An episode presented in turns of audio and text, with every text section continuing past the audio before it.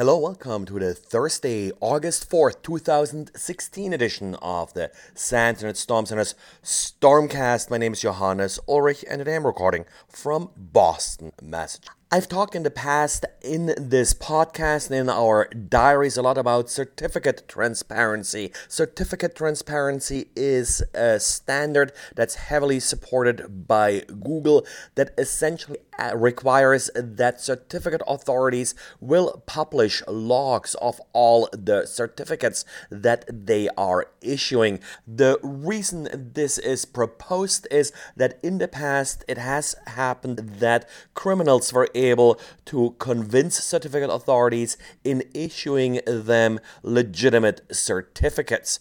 And then, of course, in hindsight, the entire certificate revocation process is somewhat unreliable. Now, with certificate transparency, you will be able to search these certificate transparency logs in order to figure out if someone did re- request a certificate for any domain name that you are responsible for. Now, the problem of this system is that the published data does include all host names that the certificate verifies. So, by publishing the certificate transparency logs and making them searchable, I can now search for companies' somewhat secretive host names that they may not wish to be publicly known, but they did request a certificate for that host name from a public certificate authority.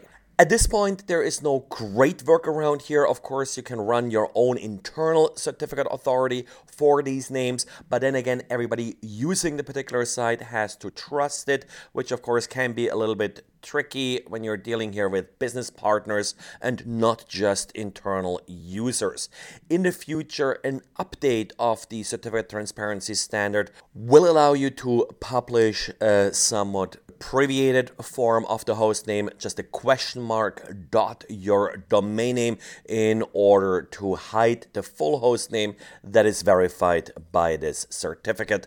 But this standard has not been finalized yet, so at this point, certificate authorities are not offering this option. I highly recommend that you are looking into uh, these certificate transparency search engines to check your domain name either for rogue certificates that someone may have asked for, or for data leakage that uh, may show up in logs. In addition, of course, you can also use the traditional SSL search engines that just collect SSL certificates that they find used on the public internet. That is, of course, helpful also to find rogue certificates that were issued before certificate transparency was implemented or by certificate authorities that do not not yet implement certificate transparency. For some browsers, like for example Google Chrome, certificate transparency is now mandatory if the certificate is for extended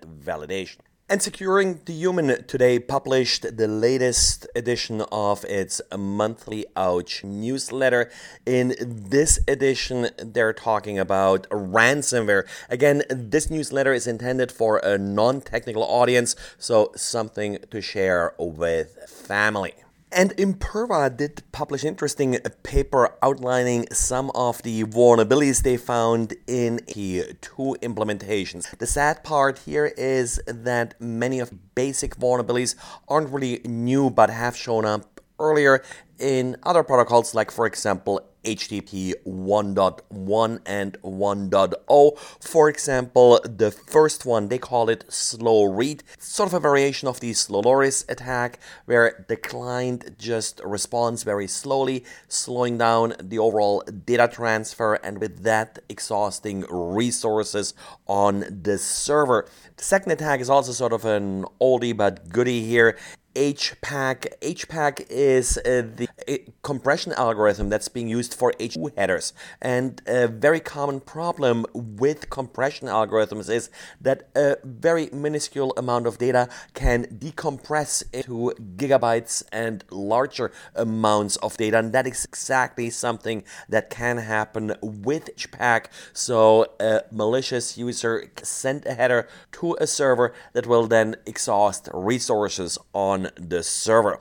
Very similar also the dependency cycle attack. Essentially, you have uh, recursive dependencies that you can define that will tie up the server and cause a crash or just again exhaustion of resources.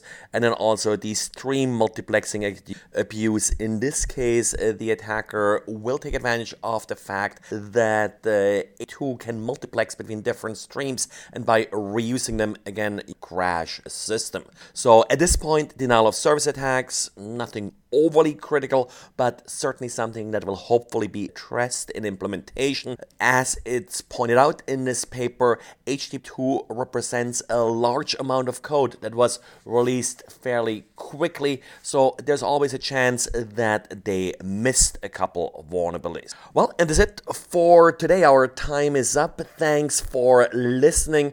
By the way, next week the early bird discount expires for Las Vegas. If you didn't make it to Las Vegas right now for Black Hat or DEF CON, come in September and uh, attend the Defending Web Applications class that I'll be teaching for SANS.